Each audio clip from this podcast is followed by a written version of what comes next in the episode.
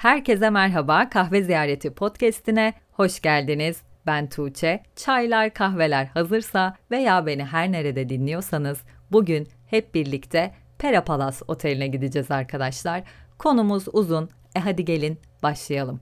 Ama öncesinde otele geçmeden Pera bölgesinden bahsetmek isterim. Hatta Pera ismi nereden geliyor? Oradan başlayalım. Bizim bugün Beyoğlu dediğimiz aslında eski ismiyle Pera, eski Yunanca'da karşı yaka öte yaka anlamına geliyor. Çünkü semt ilk kurulduğu zamanlar Sultanahmet ve Halit çevresinden ayrı bir yerde olduğu için bu isimle anılıyormuş bu bölge. Ve Pera yerleşim yeri olmadan önce orada üzüm bağları, incir ağaçları olan bir yermiş. Hatta Bizans imparatorları bu Pera dediğimiz bölgede avlanırlarmış. Avlık bir alanmış. Bıldırcın ve üveyik avına filan çıkarlarmış. Bir taraftan da Galata surları var tabi. Öyle bir bölge. Osmanlı'dan sonra surlar tabi yıkılmış. Bağların yanı sıra evler işte o zaman şapel denilen kiliseler yavaş yavaş oluşmuşlar oluşmaya başlamış. Aslında Pera'ya tamamen yerleşim 16. yüzyılda yabancı elçiliklerin o bölgenin keşfiyle başlıyor. Bölgeye ilk yerleşim iznini alan Fransızlar oluyor arkadaşlar. Bugünkü İstiklal Caddesi dediğimiz Cadde-i Kebir üzerinde elçilik binası kuruyorlar. Daha sonra Rus, Venedik, Hollanda, İsviçre, Prusya, İngiliz ve Amerika elçilik binaları da Pera'ya yapılmış oluyor. E tabi bu elçiliklerle başlayan yoğunlaşma beraberinde yapılaşmayı da getiriyor. Özellikle 1850 1956 yılında İslahat Fermanı'nın ilanıyla azınlıkların da hakları genişleyince tabi ağırlıklı olarak o dönemde Pera'ya Türkler dışında Ermeniler, Museviler yoğunluklu olarak yerleşiyor. Yerleşim kısaca böyle başlamış diyebiliriz. E tabi yerleşim yeri olunca da ne oluyor? Zamanla bu yerleşim ticareti de beraberinde getiriyor. İstanbul'un en ünlü ticaret merkezi durumuna dönüşüyor. Ticaretin yanı sıra eğlence, kültür, sanat kuruluşlarının da burada olması İstanbul'un odak noktası haline geliyor. Gözdesi oluyor. Otele geç geçmeden önce bir de Pera'nın geçmişinde Büyük Beyoğlu yangını dediğimiz bir yangın var. Ondan da bahsedeyim hemen minik. Söylenildiğine göre Beyoğlu'nda ahşap evlerin olduğu bir sahada yangın başlıyor. O gün hava çok rüzgarlı. Rüzgarın da etkisiyle yangın muhtelif kollara ayrılarak etrafa hızlı bir şekilde yayılıyor. Zaten itfaiye teşkilatının yetersizliği, rüzgarın şiddeti ve binaların çoğunun ahşap olmasından dolayı yaklaşık 8 bine yakın ev, dükkan yok olup hasar almış arkadaşlar. Resmi kayıtlara göre de 104 104 can kaybı da maalesef bildirilmiş bu yangında. Hatta Taksim'deki Topçu Kışlası bir müddet felaketzedelere ev sahipliği yapmış, tahsis edilmiş. Üzücü gerçekten birçok önemli yapı da yanıyor maalesef evler dışında. İşte bugünkü Beyoğlu'nun Avrupa'yı bir görünüm kazanması bu yangın sebebiyle oluyor. Çünkü yangından önce tamamen ahşap binalar varken yangından sonra kagir yapılar ortaya çıkmış ve günümüze kadar böylece gelmiş. İşte Pera'nın aslında genel hatlarıyla günümüze kadar gelmiş hali hali böyle diyebiliriz. İsminin Beyoğlu olması da Cumhuriyet ilanından sonraya dayanıyor. 1925'te isimlerin Türkçeleşmesiyle Beyoğlu ismini alıyor arkadaşlar. Evvelden ismi Cadde-i Kebir olan İstiklal Caddesi de Cumhuriyet'in ilanından sonra bu şekilde anılıyor. Şimdi gelelim Pera Palas'a. Ama ben Pera Palas'a geçmeden önce size Orient Express treninden bahsetmek isterim. Çünkü Pera Palas'ın ruhunu kavrayabilmek açısından Orient Express treninden bahsetmek gerekir diye düşünüyorum. Pera Palas'ın inşa edilmesindeki sebep Orient Express treni. Nasıl bir tren bu? Şöyle düşünün. Uzun güzergahlı lüks trenlerin ilki bir kere. Paris'ten yola çıkıyor. Münih, Viyana, Belgrad ve Sofya üzerinden İstanbul'a Sirkeci Garı'na geliyor.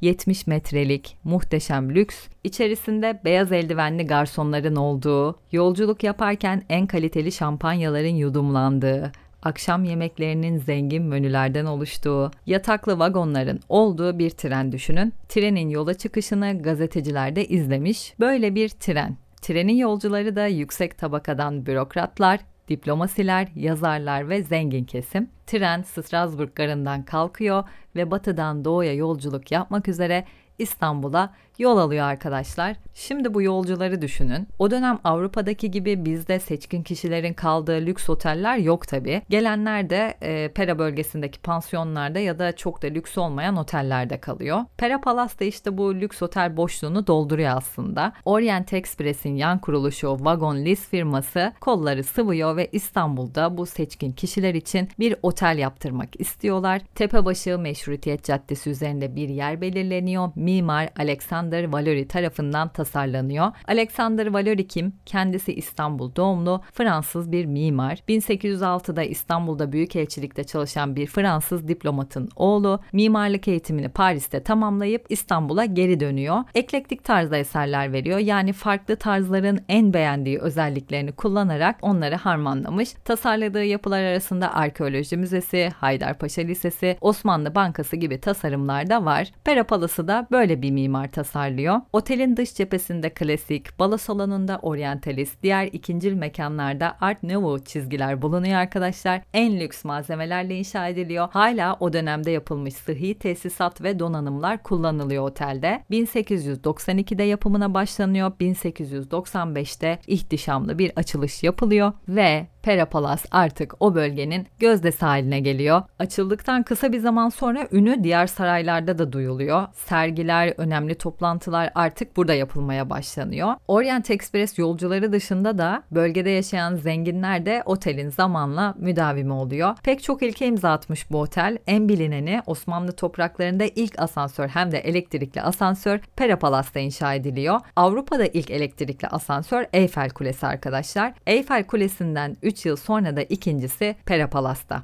Değişik ilkleri olan da bir otel aynı zamanda. Osmanlı mutfağında ilk köri baharatı burada kullanılıyor. İlk kaplumbağa çorbası burada yapılıyor. Ayrıca Pera bölgesindeki ilk sıcak akarsuyunda bulunduğu otel daha önce Pera bölgesindeki pansiyonlarda ortak kullanımlı banyolar bulunuyormuş. Otel 1. Dünya Savaşı'na kadar çok parlak bir dönem geçiriyor. Savaş ortamında tabii ki seferler aksamaya başlıyor ve otel iş yapamıyor ve el değiştirmek zorunda kalıyor. Bu arada 1917'de Kızıl Devrim'den kaçıp gelen Beyaz Ruslar da Pera Palas'ta konaklıyor. Beraberinde tangoyu da getiriyorlar. Tangonun da ilk kez Pera Palas'ta yapıldığı söyleniyor bu yüzden. Otele birçok ünlü ve önemli konuklar geliyor. Birazdan bahsedeceğim ama bunların en önemlisi, en ünlü konuk Mustafa Kemal Atatürk. 101 numaralı odadan bahsedeceğim. Hep orada kalıyor. Onu anlatacağım ama öncesinde başka bir tarihi konuşmadan bahsetmek istiyorum. Savaş ortamı demiştim. İstanbul işgal altında. Atatürk de cepheden döndükten sonra Şişli'deki evine taşınana kadar hep 101 numaralı odada kalıyor. İşgal kuvvetleri komutanları da Perapalas'ta kalıyor. Orada konaklıyorlar. E Atatürk de orada. Yıl 1918.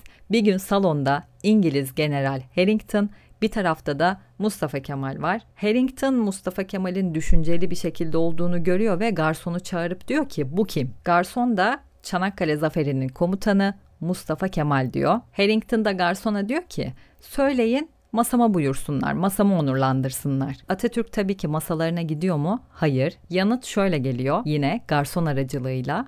Kendilerine söyleyin bizim geleneklerimizde daveti ev sahibi yapar.